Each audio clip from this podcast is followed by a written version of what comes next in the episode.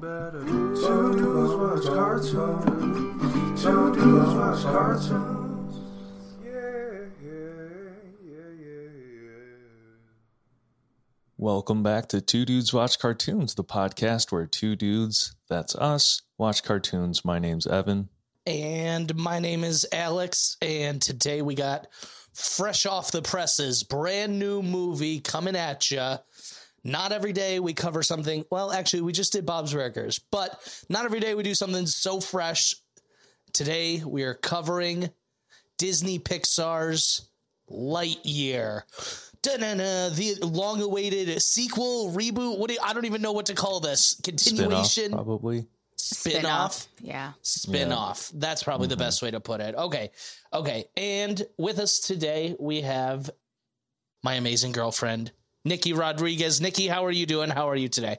Thank you for that lovely introduction. I am doing great. I'm so excited to talk about Lightyear. I am your fellow Pixar fanatic over here. I have seen most films, not every Pixar film, but most of them at least thrice, if not more. So I'm very excited to talk about today's movie. Before we dig into Buzz Lightyear, the new, or Lightyear, sorry, the new movie, you guys are also exploring a new frontier. You just moved into a new place. How has the move been? Yeah, we are podcasting in our respective offices. Um, we are rooms, like yes. literally right next to each other. I could run through this door right here, and actually, it might be the other one, but No, it's the other one that's not in the camera. Shoot, yeah, yeah. I was gonna say, dang it, got it turned around. Um, yeah, but uh, yeah, the move's been good, slow and steady. We're we're getting there. We feel like real adults finally, and uh, things are good. And I'm using my new microphone. So that is why we are in different rooms recording this in the same house. So I'm Sounds very crisp. excited about this. Deity, Nikki has a new microphone. not a deity microphone Deity, hook but us up with one more. yeah, Um, if you just give us one more, like that'd be great. Yeah, I already have a boom and everything, so wink, wink, hint, hint. I'm excited to talk about this one. So, like we said earlier, this is a spin-off, which It's apparently unique. people have trouble wrapping their heads around. The- No, for- this Which is is so- oddly understand. contentious. so There's weird. some backlash. Yeah, Nikki, do you want to tell us a little bit about what you've been hearing about the movie, what you've been seeing on Twitter? Yeah, so I'm going to be completely upfront. I have not really been reading any reviews about this movie. I wanted to go in completely blind to it. I didn't want to spoil myself and see what certain critics or um, how many percentage on Rotten Tomatoes it has, you know, that kind of thing, because I'm a huge, huge Pixar lover. I'm a big Disney lover in general, especially the Toy Story franchise. So I was very excited when I first found out about this film. Like, you can ask Alex, like, way over a year ago when we first saw the trailer or the teaser trailer, I would say, I was like, oh my God, we have to see this movie. And I really want to be on the podcast for this. So here we are. I just, you know, I haven't, I haven't really read too much about what people are saying, but it kind of does not really surprise me that people are very confused about what this movie is about. I can see where people are coming from because there's a lot of, um, let's just say, not so smart people in this country or in this world. Mm-hmm. No, Like, I don't like get how? that. Shut up and enjoy it. What do mean? Exactly. I don't understand what's going on here. Is he a toy? Like, shut up. Are you kidding me? It's the backstory of the character. Like, no, mm-hmm. n Andy, none of the other Ready toys. Who cares? Why do you need the backstory? Just enjoy it. I'm so confused when I see this critique online. I literally can't wrap my head around it because who cares? Who gives a Just go shit? see it. I would have been happy about it if the Yeah. ending was actually Andy playing with Buzz and the Zurg robot, and it was all like like a Super Smash Bros. Like he was just playing that out in his room. If that was the film, would have been fine. I wouldn't have give a shit. Would have been still just as good. Oh, ah, ah. like Yeah. that is such a weird complaint to me. But so what this is, and it, I feel like it's not a complicated, but it's the movie based on the toy that Andy got. Like, as we know, movie franchises pump out toys. So in the Toy Story universe, this movie did just that. It was like a successful Star Wars like film, and Buzz is just an action figure. The Buzz we know from Toy Story is just an action figure. and Andy got movie. him as a birthday present in the first film, like im- immediately as part of the plot, and he had to acclimate himself with the rest of the toys. You don't need to know. Diddly about Toy Story though to watch this film. Correct. Like this is what I'm saying True. is like who cares? Like it was Yeah. such a good film on its own. I don't think you need any I I, I don't even think about Toy Story when I think about this movie anymore, if that makes sense. Obviously, that was like what got me into it and got the appeal. I think what I said to Nikki is this is so fresh because it's not a reboot, it's not a spin-off. This is just like uh, repurposing intellectual property. Like they told a damn Yes. good story, and they were like, uh, "Who's a who's a popular character?" They're like, "Oh, Buzz Lightyear! Oh, this is great." yeah, and Sorry. different actor as well, too, like Chris Yeah. Evans as Buzz Lightyear, which is actually um, one of the points I wanted to make. I think it is so iconic for Chris Evans to take the role on Buzz Lightyear because Chris Evans, he is a huge actor. He is A list. Mm-hmm. He is Captain America. He's also America's sweetheart, in my opinion. He's adorable. America's ass. America's ass. Yeah. America's ass. But, you know, the original voice of Buzz Lightyear, Tim Allen, when Toy Story first came out in the 90s, Tim Allen was also really big at the time, you know, with Home Improvement and the Santa Claus movies coming out at the time. He was also a very well known big actor. So it makes mm-hmm. sense for them to have another big, well known actor play the role of Buzz. And it's like Chris Evans took on the reins of this role with pride. And, you know, he sounded kind of similar to him as well. I was surprised. Just initial impression when I saw the first trailers come out, I was like, I, I don't think I could have placed the voice right away, but Chris Evans does kind of his like his voice is just as deep as Tim Allen. He could probably take over pure Michigan ad campaigns if he wanted to. uh, for all the Michiganders listening, but yeah, the the criticism is strange. Uh, so if you haven't seen it on Twitter, there's been some light backlash, like there is with any mega franchise. A lot of Disney, course. Marvel stuff now. There's just some swath of a fan base or a fandom that can't over crazy. can't get over the fact that these movies are for children and that they're just grown ass fucking adults. And uh, just Who get over can't it. Like, take anything too seriously. yeah, your your four year old, your six year old won't give a shit that this They're not going to care. voiced They're by Tim also Allen. Exactly, and also like when you're seeing this movie as a six year old, you're seeing it from a six year old lens and point of view, and a lot of Mm-hmm. things are going to go over your head, just like it did for all of us as kids. And one day, those kids are going to rewatch this film years later and be like, "Oh my god, I totally missed that," or "I didn't even think Okay. about what this would have meant." I don't know. this movie though didn't even feel like a kids movie. Was this aimed It at a kids audience? Was this aimed at a kids audience? I, I'm I'm really I'm genuinely wondering was this actually a, a Pixar filmed just aimed at us? Or w- would kids enjoy this? Yeah, I guess kids got to enjoy so. this, but like holy shit this film held nothing back i felt like. Like this was not like a pixar film i feel like i've ever seen before. And granted pixar is known for being unique and different mm-hmm. which is one thing i really appreciate about them. But once again this just felt like nothing i've ever seen from pixar before and i loved it And we were also like, there was no kids in the theater. There was all adults. i don't think there was a single kid in our theater There were uh, only kids in, in my theater. I also Well, I went. guess it depends on what time you went to go see the movie, though. We went at like 7 p.m. on a Sunday. I went on a Sunday as well, but at 10 a.m. First Yeah, okay, there you showing, go. only solo person in the theater.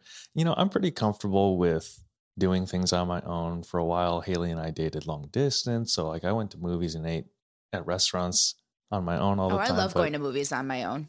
but being at a movie at 10 a.m. when it is just like two to three other families with their young children and me it's weird sitting in the back row. I was getting I've- you know side eyed in the popcorn line. It, it was.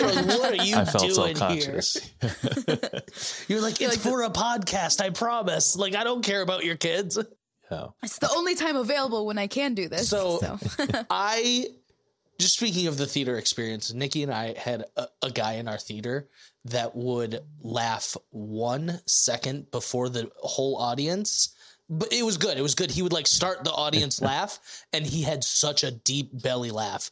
So like right when something was funny, you just hear oh, and you're like ah, like it was good. He really it was like one guy trying to start the wave in the theater, and he was able to do it. So Yeah. uh, that was our movie going experience. Sorry, it wasn't the same as yours, Evan. That's okay. That's okay. Um, so I only want to bring up the backlash because for anyone who's listening to this pod who's considering going to see this movie, one, we are going to get into spoilers. So maybe pause the episode if you haven't seen it. Go watch it. I And recommend. I just want I, I only bring it up because keep an open mind. This is a, this is a, this is a perfectly great, fun movie going experience. Just keep an open mind. Ignore whatever Tim Allen diehard fans are like trashing Chris Evans for the for Tim some Allen reason. stands. Yeah.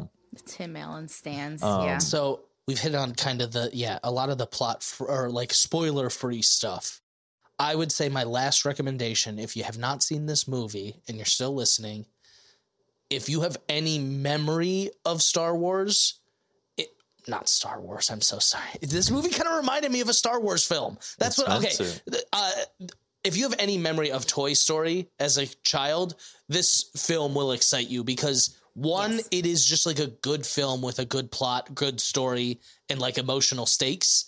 And two, just like seeing the character of Buzz Lightyear actually in action is just so rewarding for all these Mhm. years of when he was a real goon because he was taking stuff so seriously in Andy's bedroom.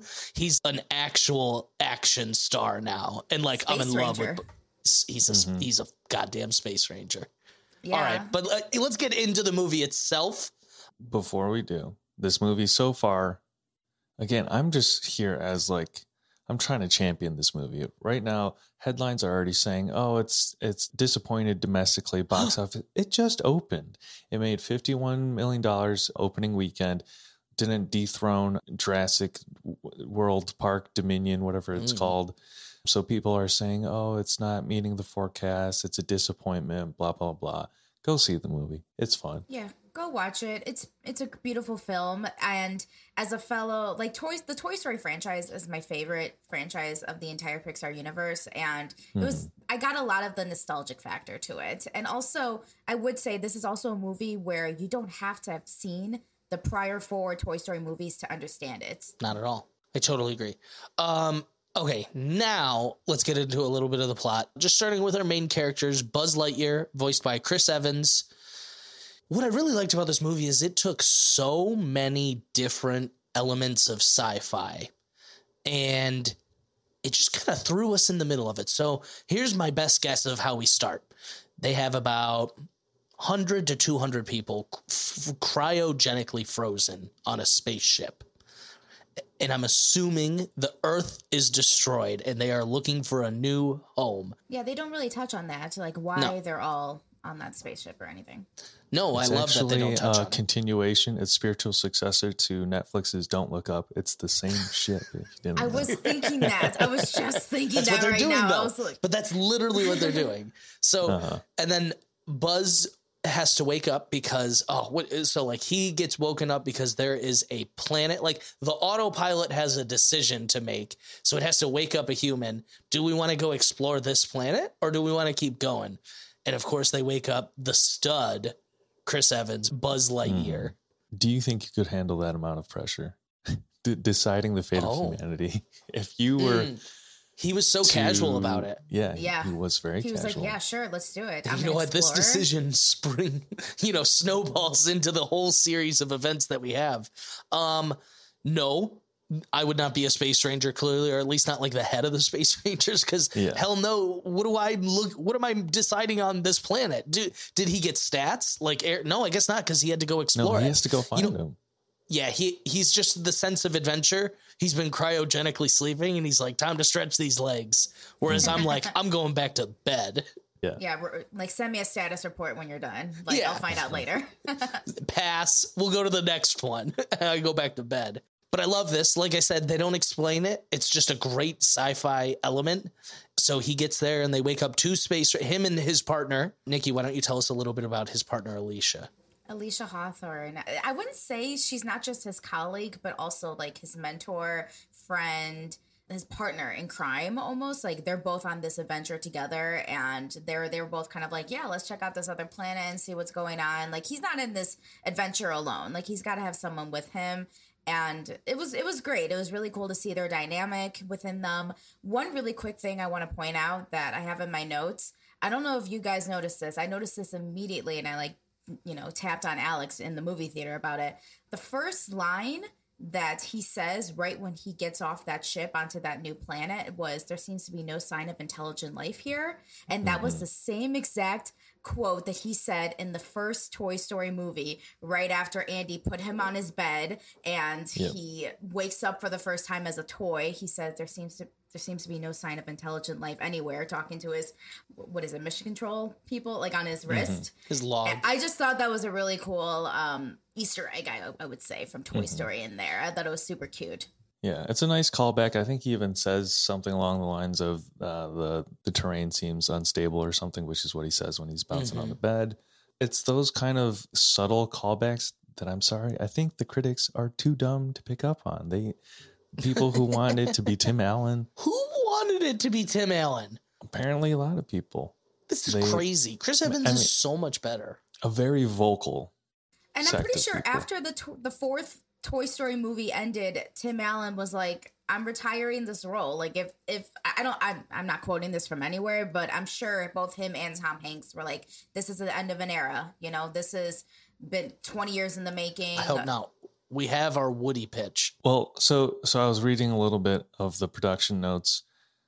Toy Story 4 was supposed to be the last installment of the main Toy Story franchise. Tom Hanks, I think, retired the role. I think Tim Allen, and maybe this is where some of it comes from, is Tim Allen was like, "Yeah, I'd voice him again for you know whatever. I don't Mm. see why I wouldn't." But I don't think he was also chomping at the bit. You know, like I don't. I haven't. There I are a I lot of people checked his that Twitter. love Home Improvement, so maybe I am Mhm. like. There's people are like Tim Allen or bust. I didn't even like you said. You can't even notice the difference unless you go on IMDb. like I swear to really God, he sounds just like him. Yeah, Mhm. he did a he did a really great job filling in those shoes. Alicia Hawthorne is voiced by Uzo Aduba from Orange, Orange is the new black. She's crazy eyes. Two Yeah. time Emmy winner too. for that that role. Yeah, Yeah, Okay. for that role. Mhm. she's a legend. cool. She was like half the reason Orange is the new black is What really it good. is. Yeah.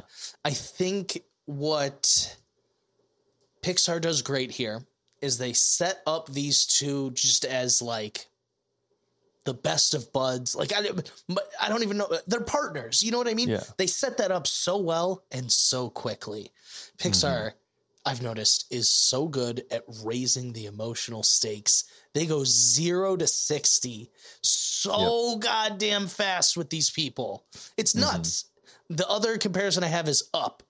I noticed the way they did this one had a similar structure to Up, where they were just like rug pulled out from underneath you right out of the start. First 10 minutes, I expected the man out of time bit because they, they explore that a little bit in the trailers, which I think is interesting that in both the Marvel franchise and Yeah. in as Lightyear, Chris Evans plays a man out of time, which is like a story trope that I just fucking love for some I reason. do I, don't know why. It's so it just gets my heart going. But within the first 10 minutes ish of the movie, they do a classic Pixar tug on your heartstrings montage. Uh, so, uh, Alex, do you want to set up a little bit of the premise? So they land on the new little world. more of the plot. yeah, They're exploring the planet, chopping down vines. They quickly realize the vegetation and the bugs on this planet. No go. We can't Fatal. fucking live here. They are dangerous as Mm-hmm. fuck. Hell yeah. So they're like, get back to the turnip, which is what they call their spaceship. And they're like, it's not a turnip. I love the humor in this movie. This is what I'm saying is they kept the stakes high and like they kept the action fast pace. They still made me laugh. This is a classic action comedy movie. Like, so sci-fi they're action like- comedy. They're running back to the turnip and the the vines are overtaking the turnip and this is even more quicker than the first 10 minutes. This is the first freaking 3 to 5 minutes of the movie is they need to get off the planet as quickly as possible cuz these vines are undertaking them. And buzz first off it takes the autopilot and at one point he like blows in it like it's a Nintendo cartridge classic joke and like they didn't spend too much time on it he just did it and i was like ah yes and so he's got the Because autopilot this movie was is from the I- 90s, quote unquote. I know. Beautiful touch. Beautiful touch. amazing touch. But this scene is so good where he's like trying to get the turnip off the planet manually, and they're like, "You're gonna crash into this," and it's a real never tell me the odds moment, and you're like, "Hell yeah!" And he's you're like, "He's gonna do it," and he just barely nicks the ship on this huge cliff when it looked like he was going to be total disaster. And you're like oh you, i think he did it still. Nope. This thing comes crashing down. And this is what really starts the whole thing is they're all now stranded on this planet that is not very inhabitable for them. And mm. they cannot leave and they don't have really a plan and set Yes. in place to leave Yes. right away Mhm. And so, once again, first five minutes of the film, this is like so much of what Buzz Lightyear, the character in this movie, is about. Is this mistake that he made right here? Oh, we missed the whole f- part where he's like crapping on rookies. He didn't want the rookie to come. Guess who voices the rookie? who Who is it? Bill Hader. Oh, really Yeah. they know made a voice I didn't rookie? realize it. I just saw this in like a YouTube video I was watching a couple minutes I ago. I I thought it might be him, that. but when it wasn't Uh-huh. a bigger role, I was like, no way, it's him. That's so funny though. Mhm. I love Bill Hader.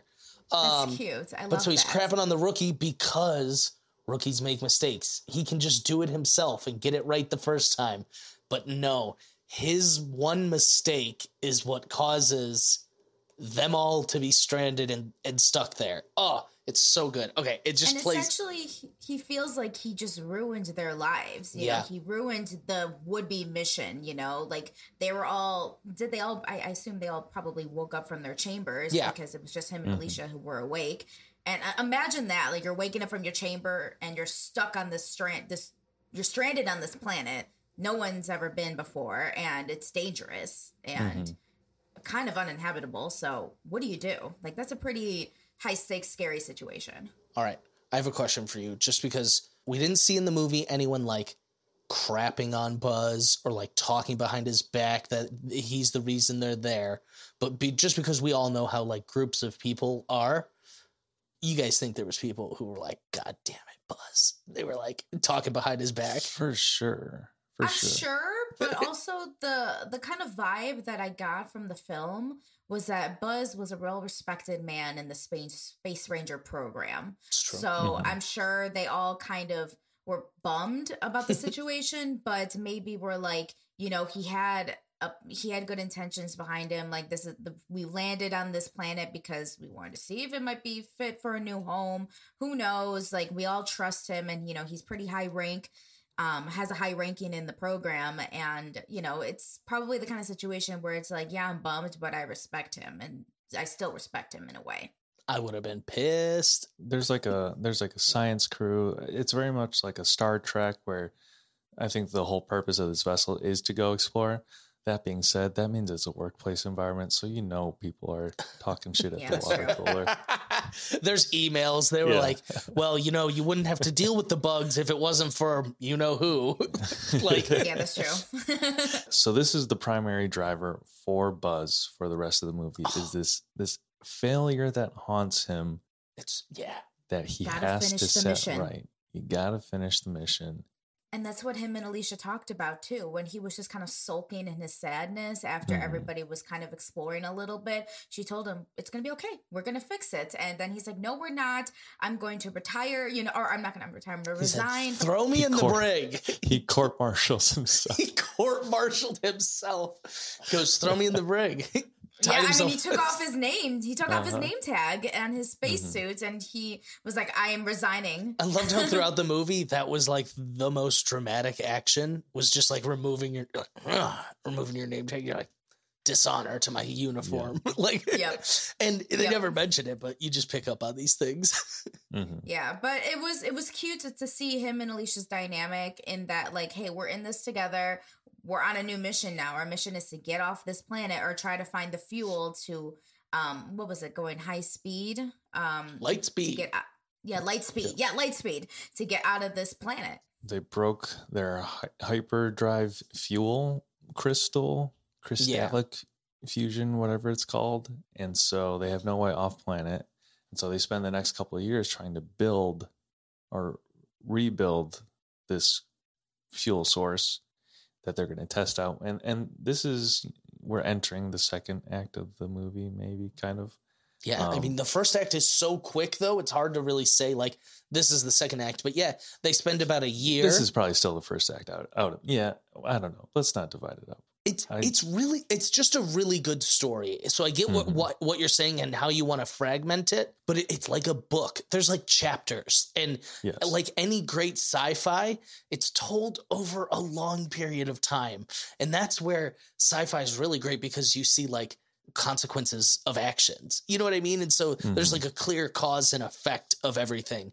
we're still very early in the movie and so let me rephrase we we cover a long period of time in maybe a two minute montage as they start testing this fuel source to try and reach light speed or hyperdrive or whatever the fuck it's called The first time he goes on that trip, though, and he's gonna miss the slowdown rings, that shit had me on the edge of my seat. And I'm not kidding. Like we said, this is like 10, 15 minutes into the movie. And I was just like, he's gonna he's gonna die. I literally Mhm. was like, our main character's about to die. And he comes up with the most ingenious MacGyver way to explode himself into it. Oh, just chef's kiss. I'm sure Mhm. that uh, no, I'm not gonna say. I was gonna say I bet that's better than any Top Gun dogfight they had, but I don't want to crap on that movie. I haven't seen it. i haven't either I- I'm gonna Me see it eventually. I I, have no just plans not, to. I don't yeah need to see it. maybe right when now. it comes out on streaming Yeah, yeah, yeah, Um, yeah. Maybe that's why some people didn't see it in the theaters this year. They're just waiting for it to come Maybe they're streaming. just waiting for it to come out to on Disney Yeah. Plus or something. But okay, so this is the other thing uh, about Lightyear and Pixar movies recently. This is the first Pixar movie to be released Mhm. in theaters since Onward in 2020. Soul was Disney Plus only. Turning Red was Disney Plus only. Luca was only Disney Plus only. So I, I don't know. I hope Disney does not see this as an indicator or they because I want them to make more films like this. They should not be afraid to do something like this because this was great. I would much rather see this like we obviously had this talk a ton during Chip 'n Dale, the reboot, the the the bring back or whatever you want to call it. I need something creative if you're going to be shoving the same intellectual property down my throat.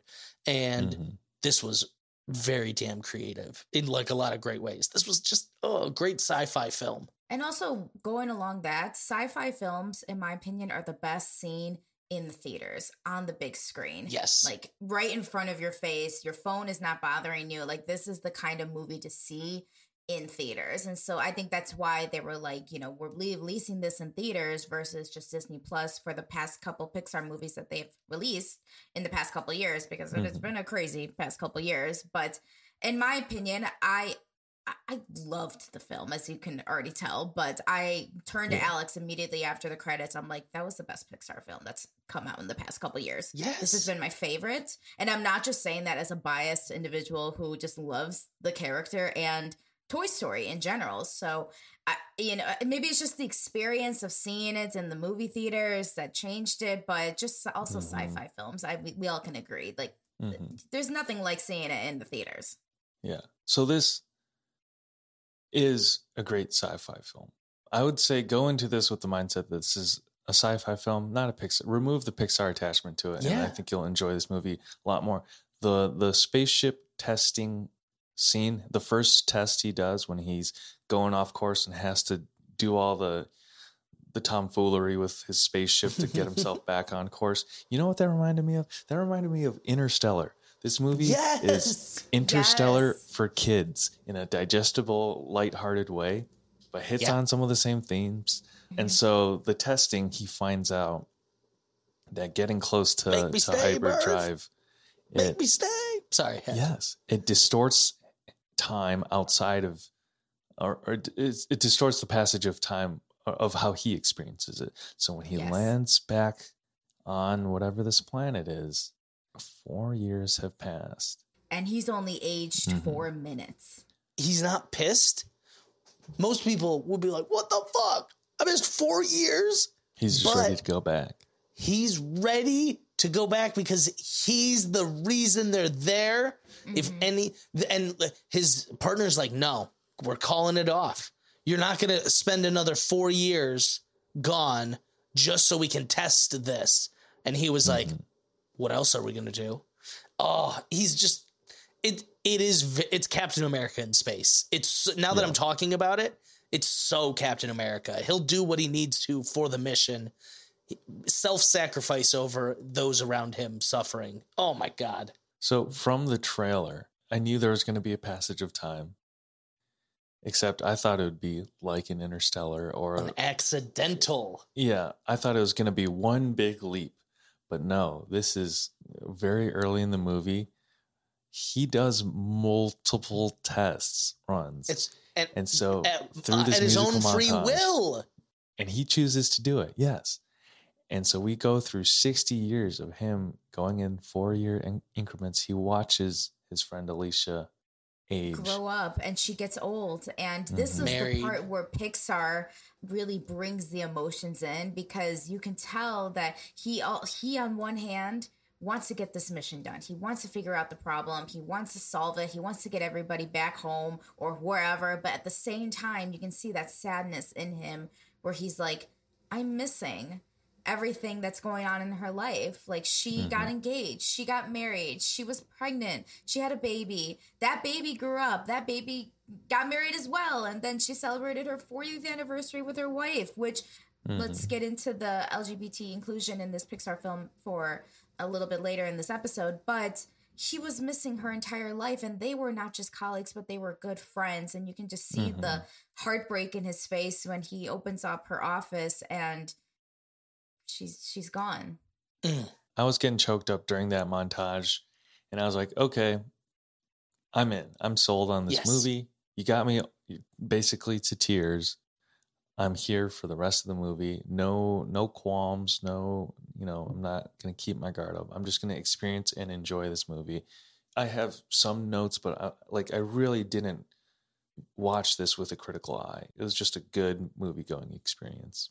It was so enjoyable, but like you said, this really let your guard down right out of the gate. It was such an emotional scene, but it was so well done because it wasn't like, why is he doing this? It's so weird that he would take so many trips uh, at his own free will and accord. No, no, no, no, no. We just learned why it's his mistake. He feels guilt. He needs to fix his mistake at all costs. And it means if he's going to be the one who doesn't get to experience this life here, that's okay with him. And so he really adopts this finish the mission at all costs mentality because at this point he's like missed out on his man out of time. Man, I love, like you said, Evan, it's such a good trope. And so he misses mm-hmm. 60 years. His best friend, oh, it is emotional. Like even recanting it, talking It- about it. It's very similar to the montage in Up, where we go through the couple's whole life together. Yep. Don't even get me started on up. I'm just gonna start crying. It ends with Alicia Hawthorne. She's not there to greet him the last time. Mm. And you know what? You know it's coming, but still, it just was like so emotional when he opens that door because they were in a real good groove of the montage like door Mhm. open car uh, back home door open car back home and when he opens the door and she's not there and you just you feel your heart skip that beat almost like the rhythm of the movie had been building and then oh beat skip and you're like you're like oh no of course she's Mhm. no longer with us and she leaves him a nice Yeah. like video hologram oh, and that was really sweet. ah, the goodbye's so cute, and her granddaughter gets in it at the end, and she's like, "Buzz, the space ranger." And what's so cute about the whole thing is, I, she goes, "Yeah, he's gonna be the one to save us all," and it's I get emotional just saying it. Like I, I'm not kidding. Like that. Oh my god, that's like what Buzz needs to hear, but it also just is so depressing at the same time because he's missed out on so much. Oh, he's he missed out on everything. You know. Oh my Mhm. god, I Her can't even. entire life. If he had not gone on all of those missions, he would have joined in with her on that life Mhm. and they would have done the rest of their work together because you can clearly see that Alicia has accepted that we're going to be here forever, you know, like I might as well just make a life here. And Buzz, that was one thing Buzz couldn't accept because that was his mistake, like we have mentioned, and he wanted to fix it. And he's like, he always felt responsible that he needed to be the one to fix the problem and finish the mission. And he was willing to sacrifice everything. And so uh, that's one thing Buzz misses in all his time skips is that the people that have been living there decide we don't want to go anymore. We're just going to stay here. We've created a Mhm. life and we think we have a we have a laser shield. I do like like I said like this movie managed to make you laugh at times you didn't think you could laugh.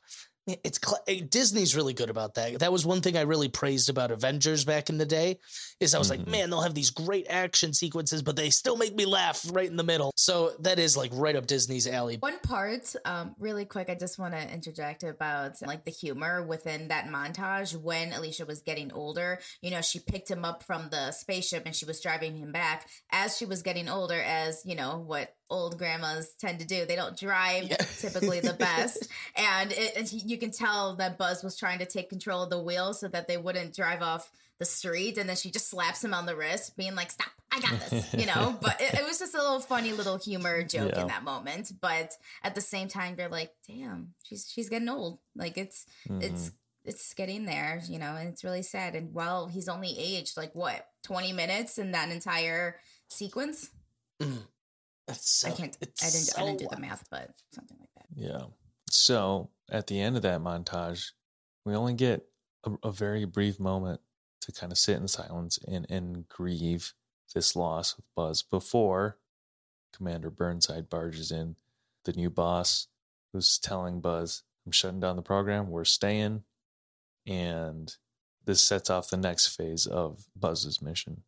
to be fair, I kind of understand the we're gonna stay here. like it sucks for Buzz, totally, totally sucks. But like, you know, they've been there sixty some years now. Like, you know, when you start burying your dead there, you start to be like, Mhm. you know what? Maybe we should just stay. like, Yeah.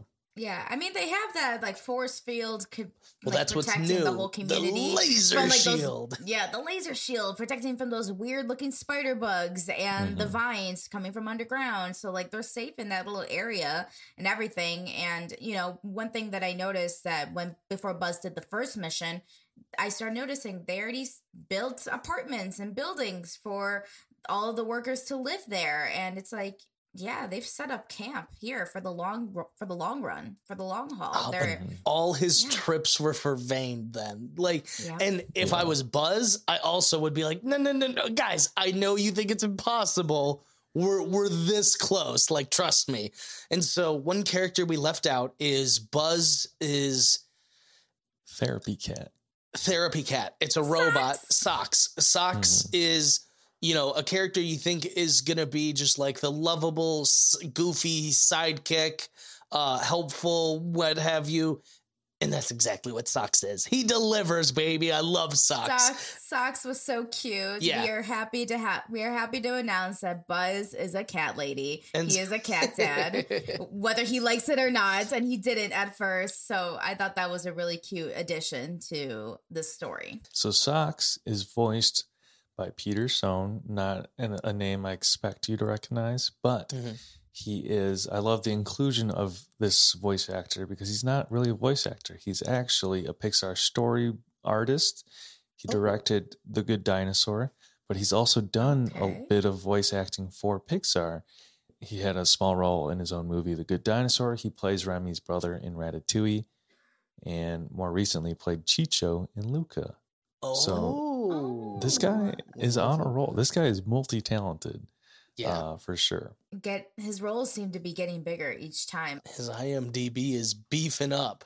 One thing I will say about this movie, with the inclusion of socks, this is very much a movie made to to sell merchandise.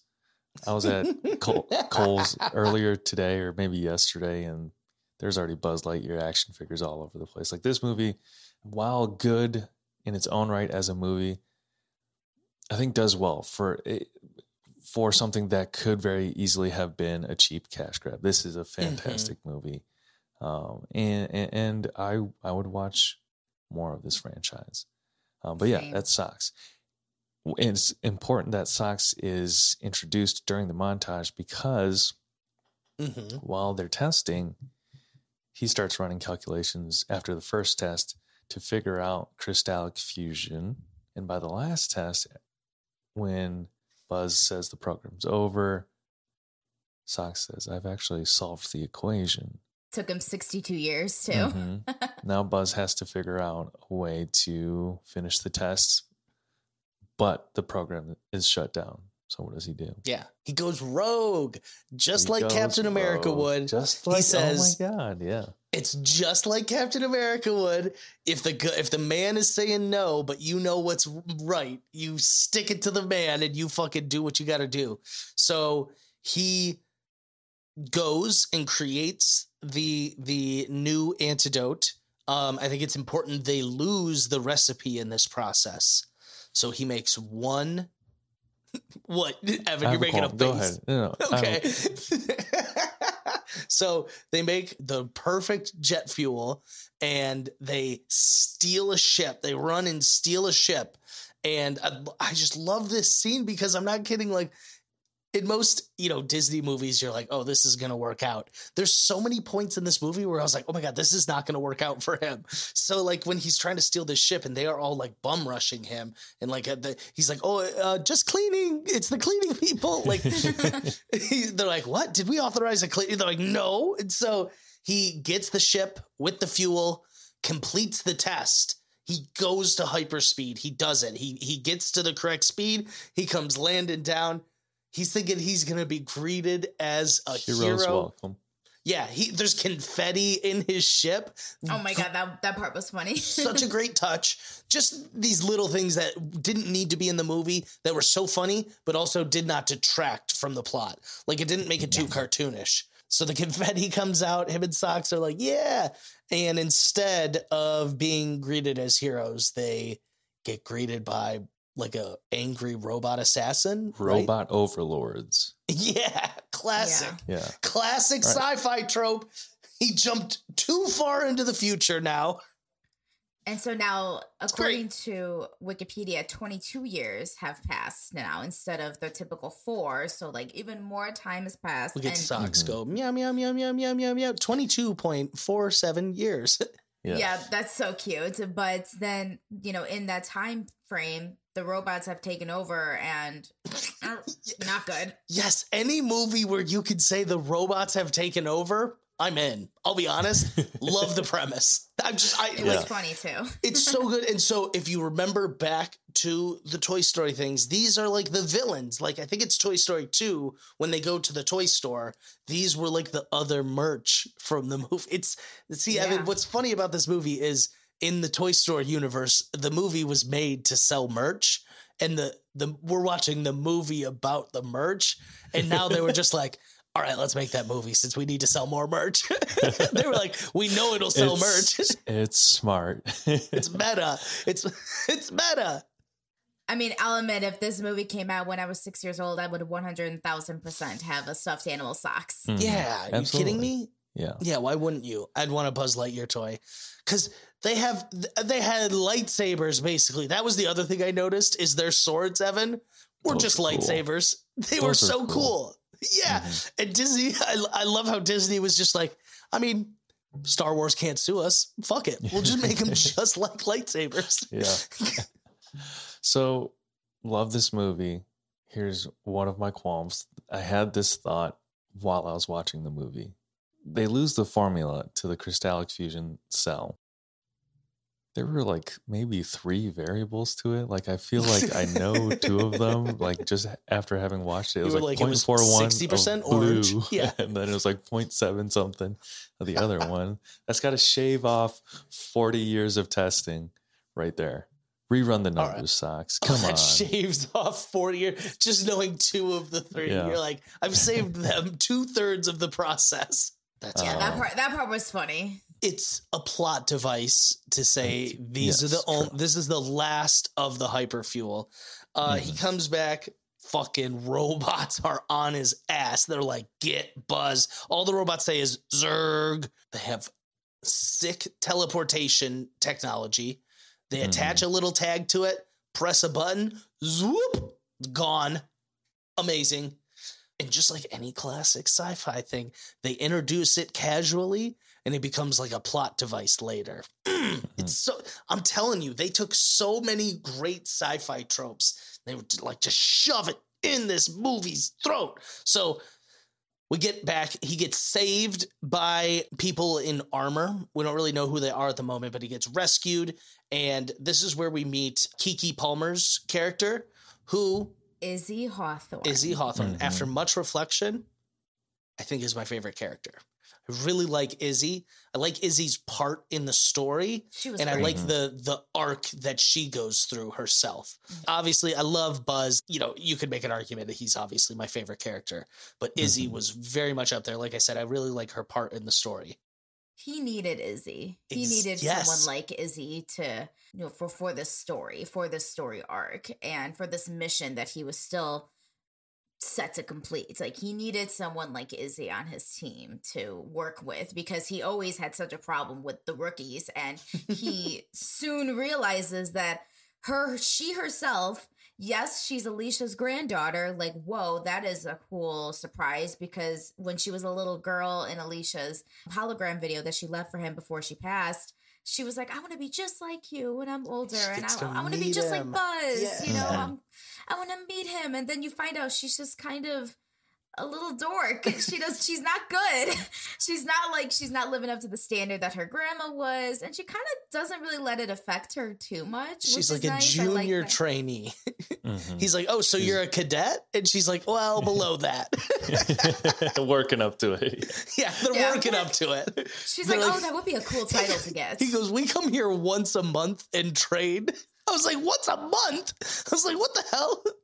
Yeah, and then so basically, Buzz is stuck with the group of the misfits. So Mhm. during this, uh, when we also meet the other characters, Mo Morrison, Taika Waititi uh, voices him. Okay, Evan, did you recognize his voice in theater? Immediately. Immediately, Yeah, I was like immediate, but I I like talked myself out of it for a second.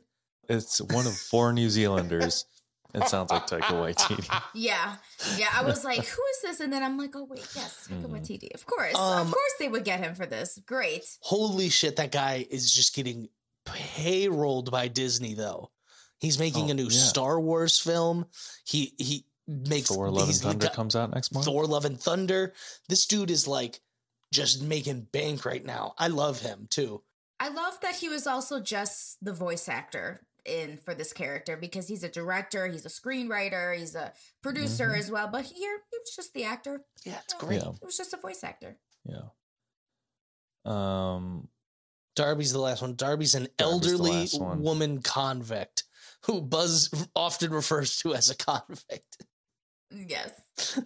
And she often makes that that joke throughout the rest of the movie. She's like, um, "My parole officer is not going to be happy to hear that I've been operating with a gun or something like that, or I'm going to violate my parole Uh-huh. You know by what's doing this." so great is they go the whole movie poking jokes at it and then at the very end when they steal like a spaceship from from the government or whatever they're leaving and he goes you know i never found out what were you in jail for in the first place she's like stealing a ship and i was like such such good writing that's so good She, they were great comic reliefs throughout Uh-huh. all this because one Taika Waititi's character, he's so naive. He doesn't know how to do anything. He doesn't even know how to hold a gun. he doesn't really want to be aim. there Yeah, he's just kind of like, I'm just here for a volunteer program. I just, I thought, oh no, wait, he said he thought it was a workout class. like a at workout. first. That's such a great. He goes. I kind of thought it was a workout class. It's so funny. And then Darby being the, you know, the ex convict and everything, and she's like, I just want to, you know, I'm doing this because my parole officer I told was me gonna that say. I I think I our need to do parole something officer for, made her. like it was like a volunteer kind of program. that Because I get volunteer hours up for doing it.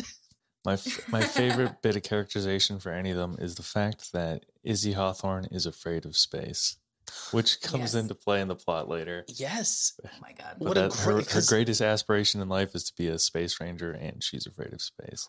But so, like, uh, no, no, no. But think of like the brilliance of this. Once again, it's a great sci-fi element to tell a story over time, and this had so many show don't tell moments of that. So think about it, like all of the people that started on this planet were traveling through space f- for so many years. None of them had any sort of fear of space. but Izzy's like three generations removed from that.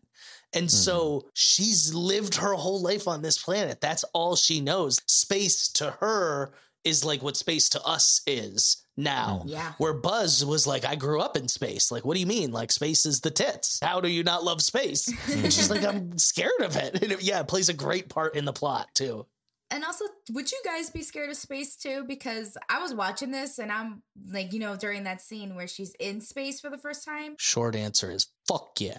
I, I would be scared too. I mean, do you fall up or down? That's whichever way you He's go. like, don't look Like, up that's the or down. yeah, it was crazy. This was Interstellar for for a children's audience. They also just summed up the movie Gravity in for Yep. digestible for a Mm. children's audience. Yes. He was like, what, whatever direction you push off in is the direction you are going to move forever. And I was just like, oh my God, I have a pit in my stomach right now. Like just thinking about that really Uh-huh. sends you into an existential crisis. Yeah. as, mu- as much as I would love, love, love to go to space, yeah, I'd be terrified. But it's got to be part of the excitement, I imagine. Like, is the, I don't know, like a roller coaster is fun because you're scared type deal. But Do you think they wear diapers in the spaces? Don't NASA people wear diapers? oh, you know, Buzz Lightyear's suit has a diaper in there. You think he's taking that thing off to poo and pee? I mean, it's just gonna go all over the place. Yeah. too. Zero gravity diaper. Oh, Ew. Uh, when, when you said that, it just reminded me of this fact that I read somewhere that when Sally Ride was getting ready to be the first woman into space, and NASA gave her a hundred tampons because they didn't know how many she would need up there, which is hilarious because I think it, it was like what, like a ten day mission? Or Yeah. I don't even know. What, originally, like a hundred. I was gonna say, well, how long was her mission for? I was thinking it might be a couple months. I don't know. And then No, it was just a little- like, 10 day a mission. very, like, very short amount of time." tampons, just in case. A hundred tampons. So That's funny. yeah. Um, yeah, there was a whole TikTok sound just about it too. but yeah, you you definitely know Mo uh, Taika Waititi's character was uh, peeing his pants several times. You bet your ass there Oh, was a diaper on his thing. I mean, he was mo- mostly amused with the fact that his spacesuit had a pen in it. Such a great know? gag, and you know what? Yeah. It was a great uh, gag. just frequent enough that I felt like it wasn't overdone, but I don't know, it was still funny.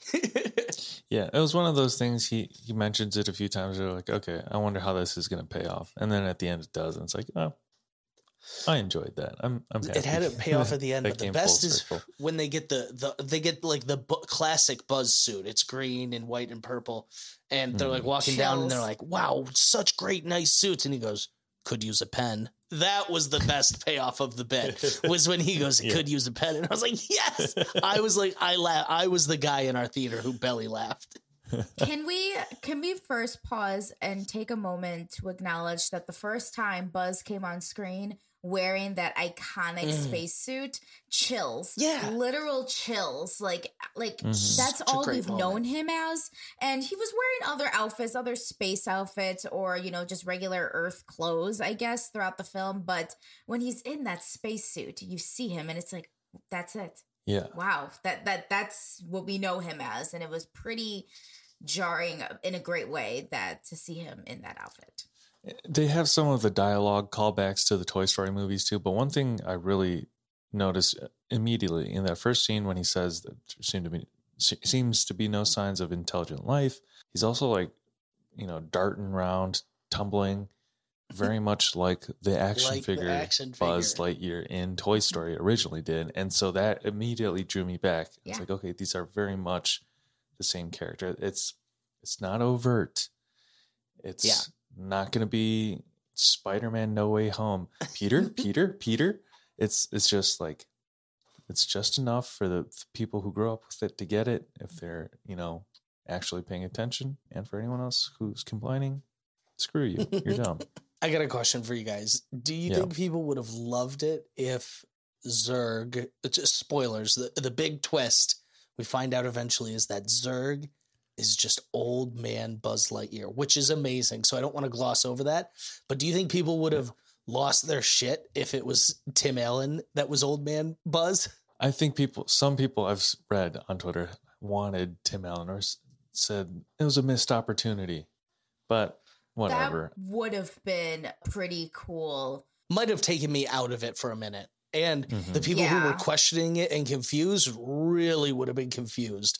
They were like, wait, so the Buzz Oh, yeah. Lightyear toy in Andy's room grew up to be that robot? And they're like, no.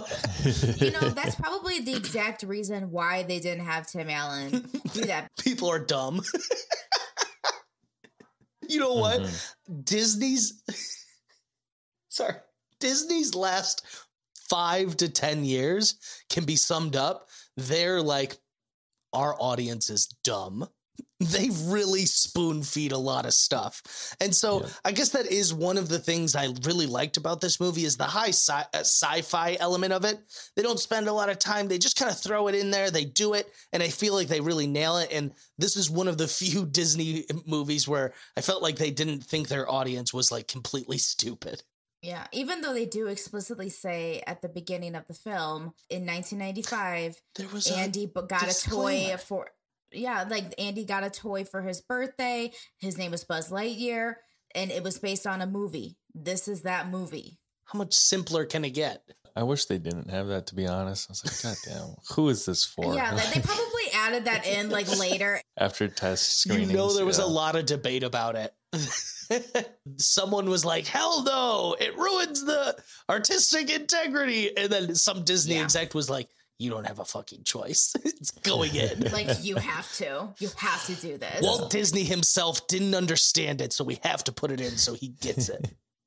Well, there was a viral Twitter post that I saw where it was this poster at this movie theater. I don't know where where the movie theater was, but it said on the post where it said Lightyear, the movie, is not based off of the Toy Story characters. It is an entirely different film on its own. Oh like, my God. Do, do not get mad at us. Mm-hmm. Like, you know, or some, it was something like that. Oh, like, this yeah. poor old movie theater had to make yeah. a disclaimer Who's for themselves because. about that? Oh my God. Like, they probably had people complaining. Like, what is wrong with everybody? Like, oh my God. Like, what is this it's movie? Just... Thought it was Toy yeah. Story 5. that is, like, that's oh, what people thought. They thought it was Toy Story 5. All right, just this is good, but I do want to get back to a, a little bit of the plot so we can hit some of the good beats. Izzy and the band of misfits, and now Buzz, uh, Operation Crash the Party, and socks and socks. Can't leave out socks, excuse me. They are going to crash a ship into Zurg's ship. I, I believe that's their whole plan. I could be wrong, but it's very haphazard. You know, Buzz thinks he's got this elite team. He finds out they're all his worst nightmare rookies. And Rookies. so- yeah, they're the worse than wor- rookies yeah, they're worse than rookies. We went over that. I think that for me, one of the best things is these guys were very much like comedic relief, but at the same time, they add so much to the plot and just like the general feel for the movie. The casual slice of life, like when they get the sandwiches, the meat sandwiches, and it's it's meat, bread, meat, and the, he goes, "What is this?" He's like, "This isn't a sandwich." They're like, "Yeah, it is." He goes, "No, a sandwich is bread, meat, bread." And they're like, "What are you talking about?" And he goes, "Your hands are all slippy." And they're like, "Yeah, it's the it's the after juice. It's the best part when you like get to lick your fingers." And it's just such a great reminder of how much time's Yeah. passed. They now have a whole life here. I'm assuming Buzz and all of them came from Earth originally, and he's like, "Wow, they don't have the same life." Did would you guys like a sandwich like that? You think? Absolutely not I'm, no I'm weird about like things being residue on my fingers. Yeah. if my fingers didn't get wet, I may be into the extra meat. But yeah, like you guys said, the fingers getting wet is kind of a deal breaker for me.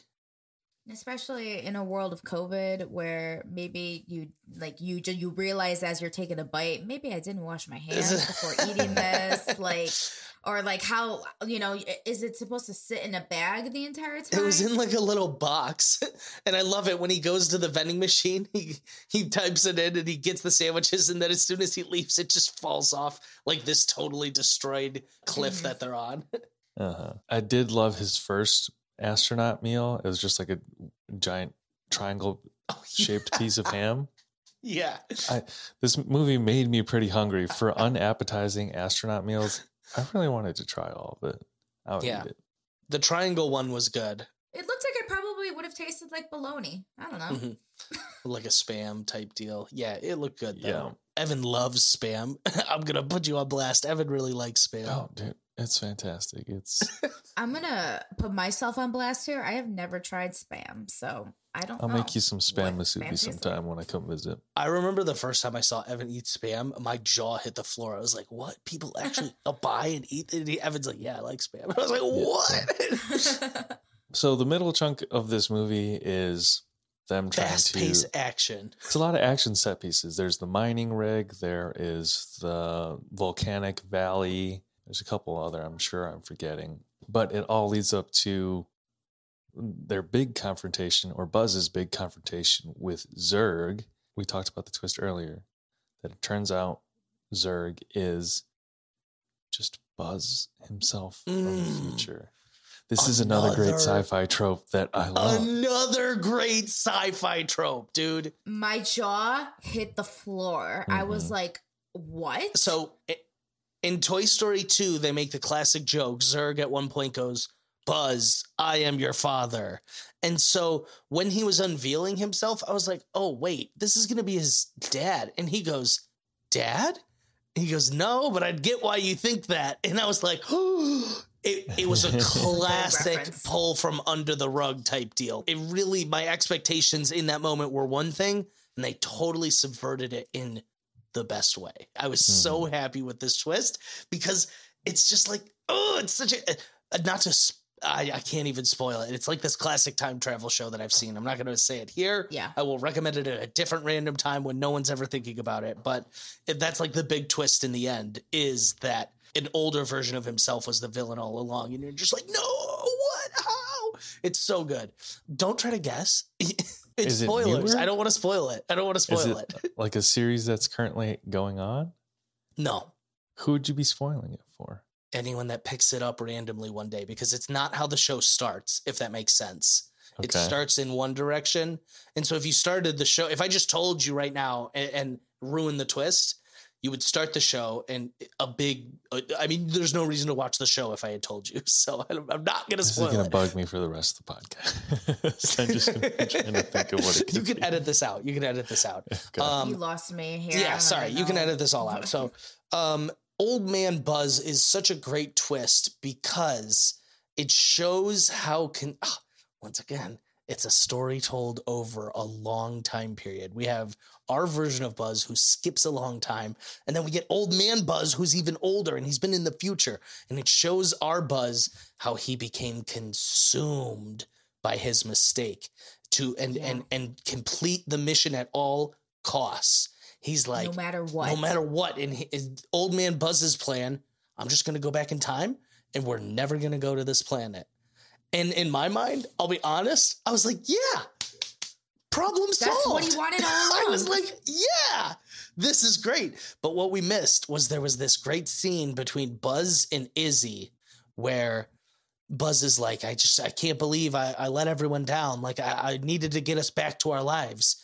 He's like, I took Alisha's life away. And Izzy goes, No, you didn't. She had a whole life, family, so, uh, like ups, downs. Like, she lived a very full and happy life here, Buzz. You didn't let her down. Don't worry about it.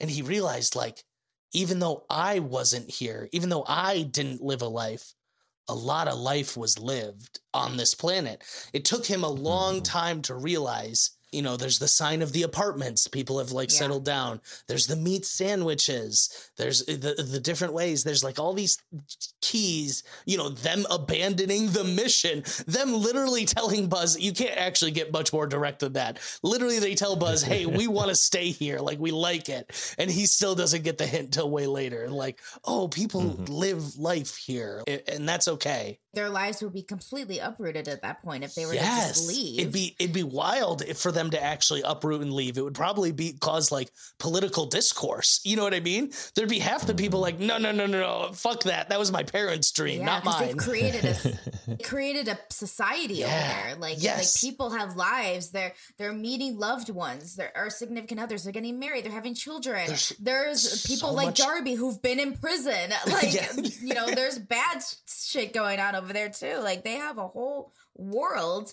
And Buzz, it doesn't take Buzz until close to the end to realize I've missed it. hmm Like I've missed this. Because he was beating himself up for his own mistake. Yes, all because he's like, I sacrificed so much for this, and I didn't realize how much I sacrificed until Izzy makes that comment to him, and he's like, "Damn, I want to be living this life. You Mhm. know, I want to continue to be with everybody and build a future here because I, you know, this is the eventual settlement." In a way, that's when he realizes his mission, original mission, was success was to find Mm. a planet that could uh, a habitable planet for human life and he's just You been too focused on fixing his own mistake to realize that they found it He couldn't get past his own mistake to realize that, you know, he, he let great get in the way of good.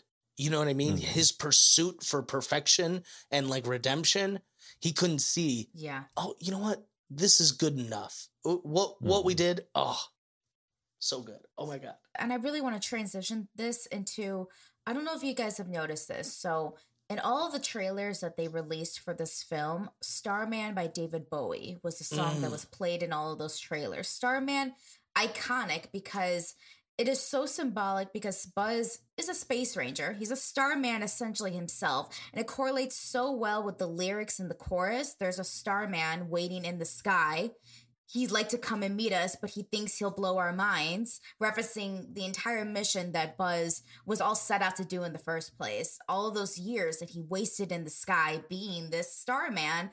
And like he was waiting for something to happen and for the mission to be complete. And he wanted to prove that he was worthwhile, which is basically what the entire song is about. And and I also want to mention that um, Starman is on the album um, The Rise and Fall of Ziggy Stardust and Spiders from Mars. And that album celebrated its 50th anniversary on the day that the movie Lightyear came out. Oh, that's pretty cool. wow yeah Was that is that a coincidence? Mm, i wonder if that's why if if that explains the inclusion of the the, the big spiders in the movie could be Yeah, could maybe. be. Spiders on Mars. I, I, I think David Bowie, who is one of my favorite artists of all time, had some kind of inspiration to the Mhm. creation of this story. yeah Yeah. That's awesome. It's a great piece of trivia. I was going to say, I don't want to brush over the fact that Elder Buzz, older Buzz, Emperor Zurg is voiced by not Josh Brolin, but James Brolin, who is Josh Brolin's mm-hmm. father, who I recently mm-hmm. found out starred in the original Westworld Oh. series. Oh, Uh, He's also married to Barbra Streisand. oh, I didn't know that. interesting. How do you guys feel when you mm-hmm. find out a famous actor is just the children, is just the child of baby. Yeah, You it know, kind of it ruins Josh so Brolin much- for me. But I still love Josh Brolin. I part of me, I like. uh, Sometimes I don't really care if they're a good actor in their own right. I don't really care, hmm but a part of me does kind of feel. I guess I'll just say jealous, you know, because they had some kind of in. Mm-hmm. I mean, that's life itself. You got to know someone to get an in, to to get ahead. And I mean, if I had famous parents too in the entertainment business and I wanted to go into acting, why wouldn't I take advantage of that networking opportunity? Like, Mhm. yeah, that like a lot of people look down on that. They like to hear the story of like someone who worked their way up and um or they're self-made in their own right, but uh, you know, it's it, it helps to have some help. I feel Mm. like the only people I don't really care about that with is the Skarsgårds. I'm just like, nepotism be damned. I want to see them all act. How many are there? There's Skarsgård. nine. I don't know. no, haven't believed me for a second. Or like, the, well, there aren't there like nine Wayans? There's like an empire of Wayans bros there could be. or cousins. I or mean, Drew something. Barrymore came from the Barrymore family, which are a very famous group of What? folks from like way back. Are you kidding me? You don't know this? No. Drew Barrymore's Drew Barrymore's family are old Hollywood. Not 50 First Dates.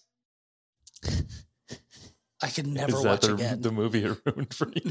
Nepotism. Oh my God. God damn that is it. a great movie. That's a great rom com. It is a, com. gr- it's a low key banger. one of my 50 First Dates. Yeah, it's it's such an underrated classic. It's really bad though because like Adam Sandler just gets off on the thrill of winning women over. Like he can't keep down a stable relationship, and he never really addresses that problem throughout the film. But other than that, the movie's fantastic. oh man. Rant over. if you've come from a famous acting family, maybe there's some kind of pressure in that to be like, I, sh- I guess Hmm. I should become an actor too. Yeah. My father did it, so I shall do it. to be or not to or, be. or my great or my great great grandfather did it, and then all of the others did it after him, and all I right, shall all right, all to Back it. to Buzz Lightyear. There's an epic. Yeah, we've gone so off the rails though. Let's finish up with Buzz Lightyear because we are almost done. So there's an epic conclusion between Buzz and old Buzz where both Buzzes are on the same page for a moment. They're like, "Yeah, let's go back in time and fix this." Much like myself, I was like, "They found the solution to their problems." But as Buzz is getting there, he's like, "Wait, that'll mean none of this ever happened." And he's like, "If none of this ever happened, like that means Izzy would never exist." And he's like, Mhm. "That's." He's like, I don't think I'm okay with that. Classic time travel conundrum. He's like, hold on, hold Mhm. on. He's like, she lived a whole happy life here that, you know, has all those millions of decisions have different uh, ripples and outcomes. And that's why Izzy's here. And Izzy's like, oh, it's so good. And he's like, no, She's such a great character. I won't join you. And I like that he almost did because, like I said, I also was fooled. I was like, yeah, perfect. Sounds good to me. And then Old Man Buzz becomes the villain once more. And Zurg tries to steal. It's all, I love it too because it's such a, a very easy plot through. Is the fuel is the time travel key and the fuel is like what they're always it, the whole quest is for the fuel throughout the whole film it's just trading hands or or at first it was like discovering it and then the second half is like it's trading hands and locations and who's getting it and why and i just love it it's easy to follow but it was still very complex at the same time Nikki, what do you think of this last act? The showdown between Zurg and Buzz and Izzy infiltrating the base as well. It plays on the trope that uh, I see more common in films nowadays than ever that the real villain sometimes is yourself. And oh Um, oh, oh Alex's eyes just That's good. Yeah, very I wide. like it. And um, I I don't hate that trope, but I also don't love it. But I also I at the same time I didn't mind it in this film. You know, like the real villain was Buzz all along. Like he caused this, but then he kept on trying to achieve his goal. Which again, don't stop until you get it. But there, to a certain extent, a line has to be drawn when you got to realize, you know what, it, it, it's okay to accept the fact that maybe it's just not going to work, Mhm. and you just got to accept the circumstances that are given to you. In this case, is being stuck on this planet forever, no matter what, even though the mission doesn't go the way you want it to, and then you just got to accept it and move on, like everybody else did, except It us. sounds so miserable, but they have figured out how to live there. We make fun of the laser shield, but the mm-hmm. laser shield is It's very pretty cool. effective. Yeah, it's keeps pretty those cool. spider Yeah. things out. Yeah. I would feel safe in the laser shield, right? Mhm. Wouldn't you? Yeah. And so. And I'm sure they expanded on it to make it like a big city Yeah. almost. You know, it reminds me of in the Simpsons movie Yeah, the when dome. they have the, the dome and everything in their in um in their town. But um but yeah, I j- it was it was a really great ending and it was a crazy plot twist. I like they they did a really good job of explaining the time travel because I feel like that will always perplex an audience. Yeah. But Old Man Buzz was like, "This didn't happen when w- w- to me. Like this is all new. We're changing the future." And I was like, "Oh, okay, good to know. It's not like set in stone loop type deal." Not like terrible. Yeah. He's not like a Mhm. true supervillain, you know, where So it's like good. someone you don't even know. and it's so good because like i said it's just it ties all these amazing threads of sci-fi classic disney humor good action there's a lot of like s- stunning visual shots we need to talk about so like buzz and Zurg are fighting and izzy has to get across Overcomes her a fear of space. spacewalk yeah to to do it and it's the scene we talked about earlier where he's like you just push off and you're gonna go in that direction forever and so she does it and it, sh- she did it right she did it Mhm. But she technically almost lost Sox and She the. technically in did the, it all um, right. Yeah. And Mhm. because buzz and uh, zurg's fighting the ship moves like they hit a control and so now izzy is off course and Yeah. she barely fucking grabs onto something and like you said yeah she almost loses Sox and she grabs him at the last minute I know that part almost really gave me a heart attack because I was like, no Mhm. Like What a Sox would have flown away forever, and oh god! But thankfully, she was able to save him, and then she went on to help Buzz defeat older Buzz, aka Zurg. You know what? With yeah. these movies, much like Up, similar to this, when they have a death, even though it's not like a traumatic death, like an emotional death in the beginning, you do have this sense of like, is someone gonna die? Like throughout the film, you know what I mean? Like in Up, there's seven times. I was several ready to times say I'm like, goodbye to Sox for sure. yeah, there's several times I'm like, is this kid about to die? Or like, is this bird about to die? You know what I mean? Because they have introduced the theme of death to you early that it's subconsciously you're like, oh my God, what if this doesn't work out? And so this is one of those moments where I was like, Izzy's toast. I was like, no way that she's gonna be floating in space. And like that, I was like, that's terrible. I, I genuinely went to worst case scenario. I was like, all right, she's gonna be floating in space forever. That bye, Izzy, that sucks. Her biggest fear, but she overcomes it, which is such a great scene because, like I said, once again, another th- one of those like, now she's a space ranger. Like it's just cool. She like achieved her dreams. There was like triumph there. It wasn't just like she's like I'm, you know, Alisha's granddaughter. Like I can do whatever. Like there was like self doubt. There's like, Ugh, I, I'm Mhm. scared of space. Yeah, but then again, she still put on the suit, and she's like, "It has my name on it's it. I got need my to name live on up to it. its honor." Ooh, loved that. She has a really great arc of her own throughout the movie as the bright eyed rookie. It's almost in a way like a buddy cop movie. Buzz Yeah. is the grizzled veteran. She's the uh, wide eyed rookie. Yeah, Um, yeah. Great casting to have her. I mean, I, also Keke Palmer is having a big summer because she's also the star Nope. in Jordan Peele's Nope. So, and and then also she's Oh. in this. Good for her. hmm Keke Palmer's also a Survivor fan, so I support fully. Is she? Yeah. Get her on the pod. Yeah. We love that. We love her. I would love to I'm talk sure to she's her listened to Xander last everything. week. So they beat Zurg. What what happens? He ends up drifting off in space, right? yeah, yeah. He ends The up ship blows suffering. up. The, the ship blows up. He goes into space. They come back Yeah. down, and you know, Teleportation from that cool classic aspect that teleportation. were They, bring the sci-fi element back to it. And there was one thing, like you said, Evan. So the resolution is they were like, "Buzz, you're like a traitor, a heresy. Like you abandoned us. You're a war criminal." And they were like, "But we're gonna make you leader of the Space Rangers." As like, what? you were just what? Yeah. you just listed off such a long rap sheet, and that's his punishment. Which, to be fair, I mean, I don't think he did anything wrong. But like the angry guy Yeah. who was chasing him for a good part of the film, we never saw his change of heart. He was just like, "You're the mm-hmm. Space Rangers again." I love that they got to be like, oh, because then I feel like it ties in the TV show from back in the day, Buzz Lightyear Space Rangers. Question for you guys. We're just about at the end of the movie. Did you guys one know there were after credit scenes and two stick around for them? Yeah, yeah, we stayed around well, for it. hold Yeah. I on. We it. stuck around for one of the three. There are three. was- Oh wait, there's So, three. yeah, let me tell you. So, for, uh, for me, I saw on Twitter someone go, "Oh, like couldn't believe Lightyear had a post credit scene, let alone have three. So I instantly assumed it was a joke. I was like, "There's no way," but. In the sake of curiosity, I always uh, you could wait to the first batch of credits. You know what I mean? And they had the lame one where he just like is sitting there and Yeah. then he's like, huh, laser shield. and it works. And that was it. And I was like, damn it. I was like, I got played. So we left.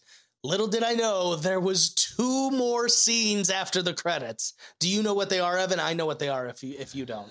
Um, I know what the We have last to one go is. see it again. I again. don't know. All I forget what the second one is. One of them's another joke one. I'm assuming you know the real one. I already forget the one that's a joke. It was another one that was like silly. And then uh the other one is it's Zurg floating in space like the robot, and then like Mhm. his eyes light up red. Implying A sequel. Sequel. Da, da, da, da, da, I mean, da, Di- if there's Ready for anything this? Disney loves, it's sequels. Mhm. More, Give me it. more content. Give me a sequel. I want it. Yeah. I want it 100%. Ready for this? I Yeah. was talking with our good buddy Yeah, Michael I love it. O'Rear, who uh, runs the Star Wars podcast. I told him so much of this movie is what I look for in Star Wars that they just sometimes will not deliver. And I, O'Rear said this to me first. He goes, I'd rather be a space ranger than a Jedi right now. And I agree. Space rangers are badass. They got a lightsaber, they have blasters. This was such a cool movie. That's such an underrated part Yeah. of a movie, but it was just cool. I love the way they worked in the lore of Buzz Lightyear, the toys suit. Mhm. So Buzz Lightyear's suit at the beginning of the movie doesn't have a laser, doesn't have the wings and the jetpack or whatever Oh, you want to call the it. wings. Oh my god! S- When he when he started flying, when the wings Mhm. came out for the first time, I was like, "Oh my god!" To infinity and beyond. That was Yeah. another jaw dropping moment where you're just like, oh, I forgot about his goddamn wings. I had the thought earlier in the movie. I was like, "Oh, I guess they're not going to give him wings." I, you know, that would kind of be too easy of a plot forgot. device. It would be the birds in Lord of the Rings. Like, it's just too easy. So I gave up on it. Forgot Not the about it. Great payoff at the end. He has to eject from his ship before getting blown up. He ejects, and the back of the seat is the fucking jetpack with wings, and it's like And he so late in the game. Was like, tries oh to stop their spaceship from crashing. What a goddamn Mhm. hero. He he's no longer Captain America. He's like Iron Man in this moment where he's like flying around the ship and he's like, I'll guide you. And then he like slowly guides them down to Earth. And then did you guys think he was gonna get crushed between the ship and Earth? Because I thought he was going to, but he has like the most perfect fucking dismount. I was like, Mhm. this man's a fucking G. This He's dude is like a space Indiana Jones, Luke Skywalker all rolled into one. He is just every cool action figure. He's goddamn Buzz Lightyear though. Yeah. Iconic. It was that was so great. That dismount and everything and saving the ship so that uh all the misfits and Izzy and Sox can all be saved. And then Sox. they end up becoming their own little mission crew to the take on other Rangers. robots or yeah, space rangers and Mhm. take on all the other robots or anything else that comes to disrupt their new planet. One thing I do want to touch on, which I guess that can also be kind of closing thoughts. I was reading an LA Times article earlier this afternoon, and it was talking about that Alisha actually in earlier production versions of the script, she wasn't even a part of the movie. She was later added. Um, What? This is a quote from the yeah. This was a quote from the article. Although she marks a milestone for LGBTQ inclusion in a Pixar film, there is more to Alisha Hawthorne. Besides being Buzz's commander and fellow space ranger and that kiss, she is revealed to be one of the reasons Buzz is able to become the hero he has the potential to be. Mm-hmm. And in earlier versions of the story, paired with Buzz was also going to be a fellow space ranger and pilot whom he was going to share a romantic relationship with. But that approach was scrapped.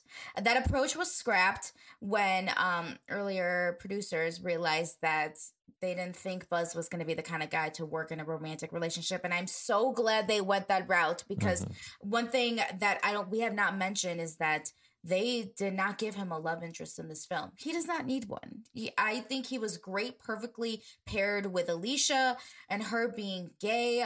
Love that. Also, it's Pride Month, so we mm-hmm. love more LGBT representation here, and we need to see more of that. And I'm glad that Disney is taking a step and including that more in their films. I know Disney isn't you know has their own reasons or they're known to not really be going that direction but in more recent pixar films you can see them being more accepting of it and this is the film. I mean they showed alisha kiss her wife in the film and it wasn't even shown as like a big deal you know? It's just a you know you get home from your from a day at work you what do you do? You kiss your spouse. Mhm. that's normal. Everybody does that. And it was so normalized like buzz didn't even bat an eye about it either. And he was so happy when she now she's like yeah i'm engaged. Mhm. i met this girl you know blah blah blah. But um i, I thought that was beautiful because in uh, in previous Di- Disney movies and onward, they had that one gay character who was a very, very, very minor character. It was a police officer shown to be, um, I guess, giving off like a lesbian stereotype. And then before that, I remember Beauty and the Beast came out, and a lot of people threw up hands because LeFou was gay. But come on, like it wasn't even. It was very, very subtle in the film. Fun fact Evan played Gaston in our high school musical version of Beauty and the Beast. I did. Did you eat two dozen eggs every morning? No, I wore fake muscle pads and passed out during What? the first That dress was fake? rehearsal. Wait, you passed Yeah. out in the muscle suit? in the uh, in the Iconic, dress though. rehearsal. I didn't know that part. Did the guy who played the beast? I would be. I would laugh if the guy who played the beast did not pass out in that suit, but you did. Evan wasn't It's hot. He didn't hydrate that day. Yeah. I did yeah, not. but anyways, I'm just. I'm really happy that the um queer world is being represented more in Disney and Pixar films. And if people want to be mad about it, they can be mad about it. Just don't go see the fucking film.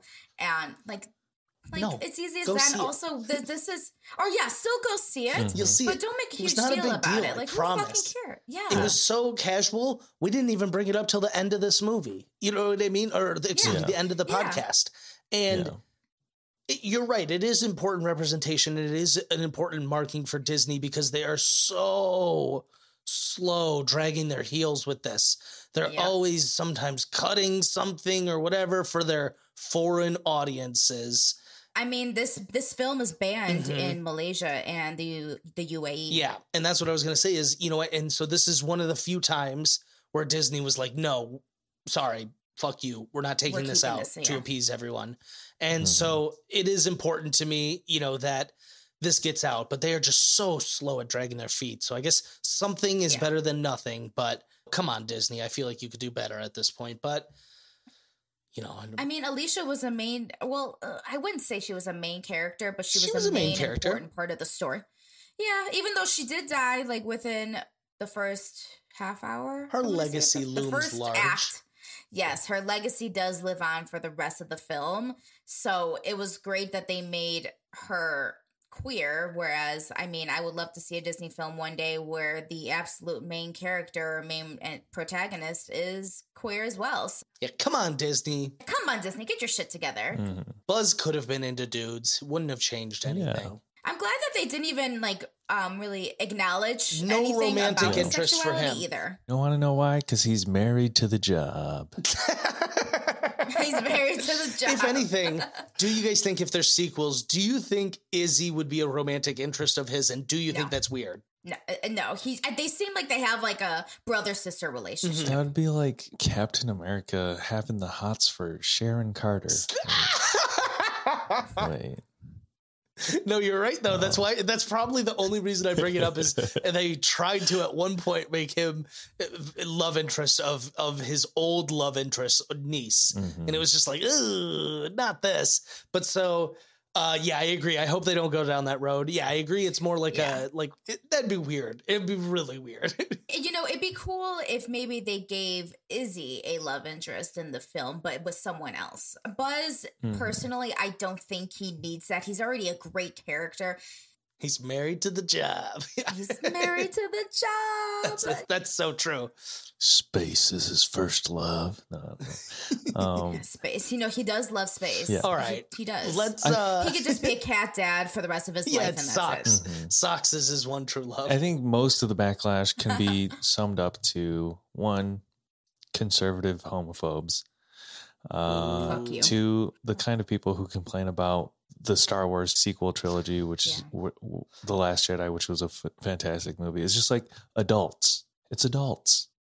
Kids will love this movie. There's nothing they to hate should about love this this. movie. There's nothing to hate about this movie. Yeah. Yeah. You know what? Let's go into closing thoughts. I'm going to start us off because I'm feeling revved up right now. Yeah.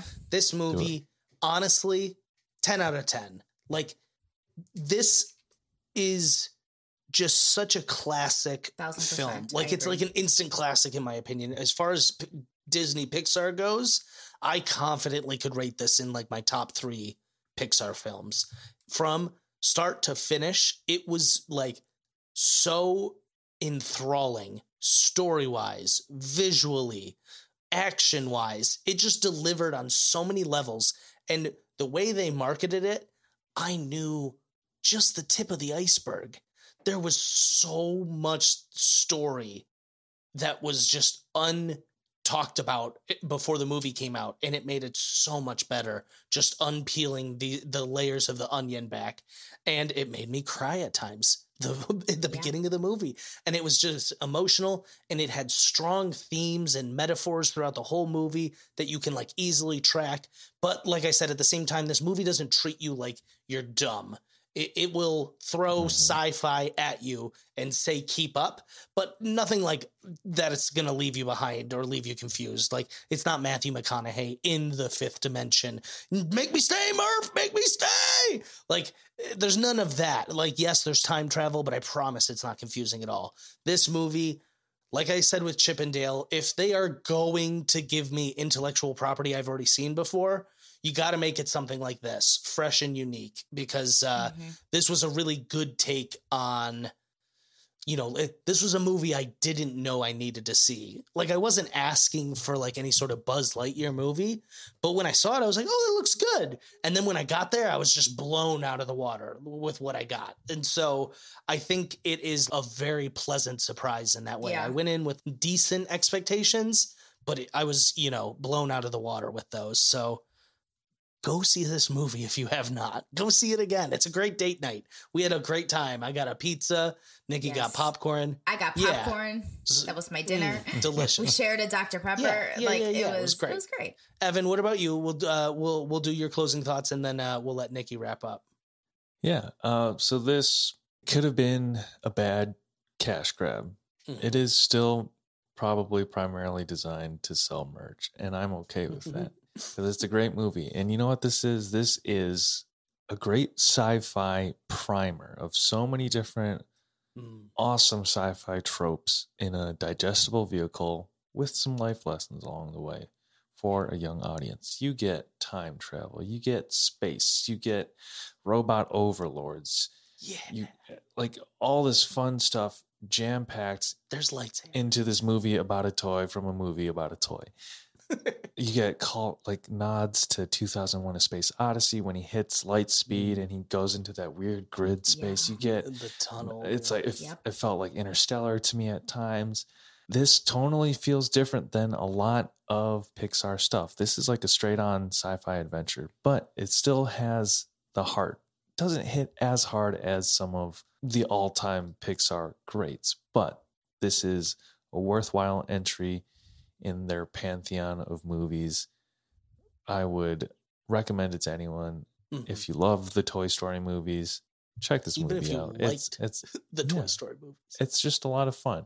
It's a lot of fun. I think you'll enjoy it. Same. Um, going off of what you both have said with my closing thoughts, I, I agree with everything. I was nodding my head the entire time, and I I loved this film. I immediately turned, like I said earlier, I immediately turned to Alex and I said, "This is the greatest Disney or Pixar film that has come out in recent years." And I'm gonna say, like, I think the last time I felt that way after watching a Pixar film was probably Soul, and before that might have been Toy Story 4, just for nostalgic purposes. But there was a good mix of you know time travel all the basic stuff that you get in typical sci-fi films like the time travel and the also the comedy aspect to it but also there was that nostalgic factor a little bit to it there was a couple little references to the toy story franchise here and there like the infant to infinity and beyond like even during the film i went up to alex and i put my finger up like et and i'm like to infinity and beyond um because it was just so it was- yeah it was just so cute to see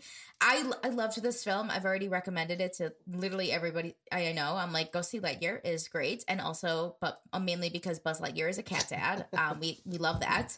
Um, because I'm a huge cat person myself, so it I squealed with delight when they gave him the cat companion. But yeah, I loved the film. It was beautiful. It was great. People who want to shit on it, like okay, I don't fucking care about your opinion. I loved it, and I'm sorry that you couldn't see the same thing that I Mm. did. It was a beautiful Yeah. film, and Pixar really doesn't disappoint. You know, go see it not just because you loved Toy Story or you like Toy Story, or even if you didn't like Toy Story, or also if you just want a good animated film, you know, to talk about at a podcast.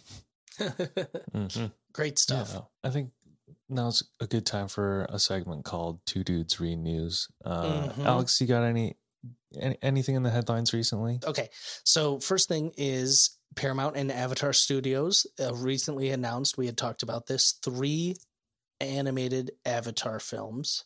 They Mhm. have released what those movies are going to be about and sort of a timeline. Oh, okay. So this is exciting to me. So 2024, you can expect a movie about Avatar Kyoshi, which is exciting. That's before Avatar Roku, and she's just all around a badass. She's like an Amazon woman, huge. 2025, we're getting a Zuko movie. Hell yeah. I don't know what it's about. It just says Zuko movie. Looks fucking lit. I'm excited. And then 2026, we're getting a movie about Korra, which is interesting because Korra has had four seasons, which is more than Aang had, and now she gets a movie. How does this hmm. happen? How did she get this community hashtag movement going? I'm just really happy that this news about Avatar was not about the James Cameron Avatar because Don't get us started well, that's about another it. conversation. We went off. Yeah, that's another conversation for another day. But I'm not looking forward to those ones. But these ones I am. Yeah. Evan, what do you got? I only got one headline for you guys today. You know how Disney has been doing live action adaptations of some of their 90s Yeah. classics? Some? Yeah. Well, recently they did Aladdin a couple of years back. It was directed by Guy Ritchie. I was Ritchie. making a joke. They're doing it on all of them. Yes. Gotta feed the, the merch machine. I just want to know when Little Mermaid's going to come out with. Oh, uh, yeah, I um, forgot that. It's already in the uh, works. wh- what's her face? But They have it this is a brand new That, one. that's been in the works Oh. for. That's been in the works for like Yeah, years. Yeah. brand new one, Evan? Anyways, go on. Yeah, there's a new one that's been recently announced. Guy Ritchie, who directed a live action Aladdin, has signed on to do a live action version of Hercules, produced by the Russo Oh. brothers, who did Avengers Endgame. Oh. So that would be cool. I love Hercules. Wow. Oh, who do you think would be a great? Who do you think would should be should play Hercules? Me? No, I don't know. Um, Me. uh, who's got the physique? Or do you think maybe they might have like a nobody? Uh, they did that. They did that with Aladdin, like a, a lesser known actor. I got my answer. What's your answer? Chris Evans. I think he's too old. He might be kind of old. Yeah. He might be too old for that. All right, Nikki, who's your pick? No one is coming to mind immediately, but pro- I mean, just because we've been talking about Chris Evans for the past hour and a half, almost two hours, eh, Chris Evans does come to mind. But I think he's a little bit too old to play this, so it might have to be someone in their twenties still, at least like by the time production starts. Let Steve Harrington buff up and we'll give it to him. oh my god, Joe Keery, that would be amazing. But you know, he has his deal with Netflix. I don't know if they're gonna want to put him on for Disney. Who knows? Who knows? Maybe I don't know anything. You have anyone, Evan? I still think Chris Evans is the best choice. I had to look up his name. I forgot his name very briefly. I'd go with Lucas Hedges, who has done a lot of indie roles. Oh, he is. He, Fill me uh, in. Hercules is a ginger. He is. Yes, Um, that would be good. he pl- recently played Shia LaBeouf in the Shia LaBeouf What? uh, drama biopic Honey Boy. He plays like Oh, a fictionalized version of him. oh, oh. he was I can picture um, who you're- Manchester by the Sea. Yeah. Lady Bird. okay, yeah, Lady Bird. yeah. He's in some Wes Anderson Boy stuff. Erased. Yeah. Okay, okay. I can Um, picture who you're saying. That's yeah. a good pick. If he I put on some that muscle, pick. that'd be great. He's. I think he's young enough. I mean, is it going to be like true to like Hercules? Like, is it going to be like Timothy Chalamet, like skinny kid into muscular beefy dude? Because then I sure you hope just get. Timothy Chalamet to do the first half. Probably. Yeah. Um. Yeah. So that's my one bit of news. That is a good bit of news. That was the only one I had Mm-hmm. too. So I think that is going to do it here uh, for Two Dudes Watch Cartoons. For more Two Dudes, please check out other episodes on Apple, Spotify, also now on YouTube. You can follow us at Two Dudes Watch Cartoons on Instagram and on TikTok. And you can follow at Two Dudes Watch on Twitter. Please, we've realized we've never really asked for these. Please rate and review us on Apple Podcasts. It would mean the world to us. Preferably five stars. That would be the ideal. But you know, That'd be be, a- ideal, do yeah. what I did. yeah, do what your heart is telling you to do, but uh, we appreciate it all. Uh, and, you know, thanks for joining us again and uh, take care. Thanks. We'll catch you next time.